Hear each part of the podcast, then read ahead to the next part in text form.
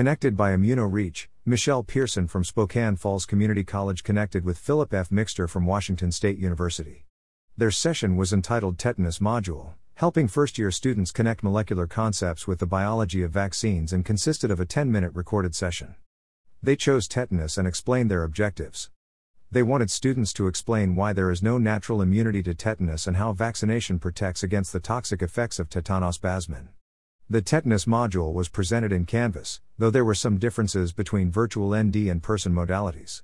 There was a pre quiz, tilde 30 minutes of lecture divided into two sessions, and an activity. Pearson shared some colorful Khan Academy style diagrams. I wonder how they created them? For a puzzle task, students were given pieces of the toxin, toxoid, Antibodies. And distractors. They connected the tetanospasmin to the ganglioside. Test fitting with the antibody models was needed. Students turned in photos or screenshots of the puzzle and responses to questions as written answers. Pre and post quizzes were compared between sections. Pearson shared that students appreciated the hands on and clarified concepts. They also shared a flowers and hummingbird interaction model to explain the concepts. Pearson is an excellent artist.